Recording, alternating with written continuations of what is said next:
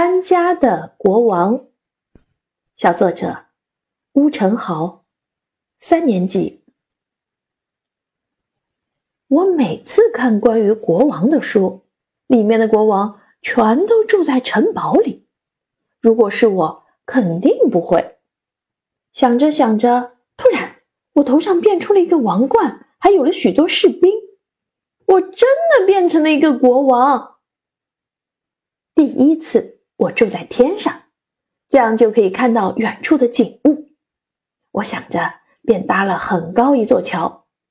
可住了一天，小鸟就在天空中叽叽喳喳的叫，吵得人无法睡觉。第二次，我又搬到了森林里。我想，森林里这么清静，可以好好生活了吧？于是我在森林里搭了一个树屋。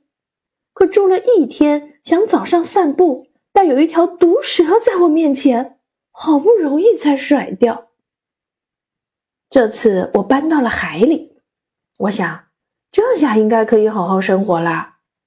可还是过了一天，想出去运动一下，游着行动太麻烦了。我又想，如果遇到鲨鱼，那就完蛋了。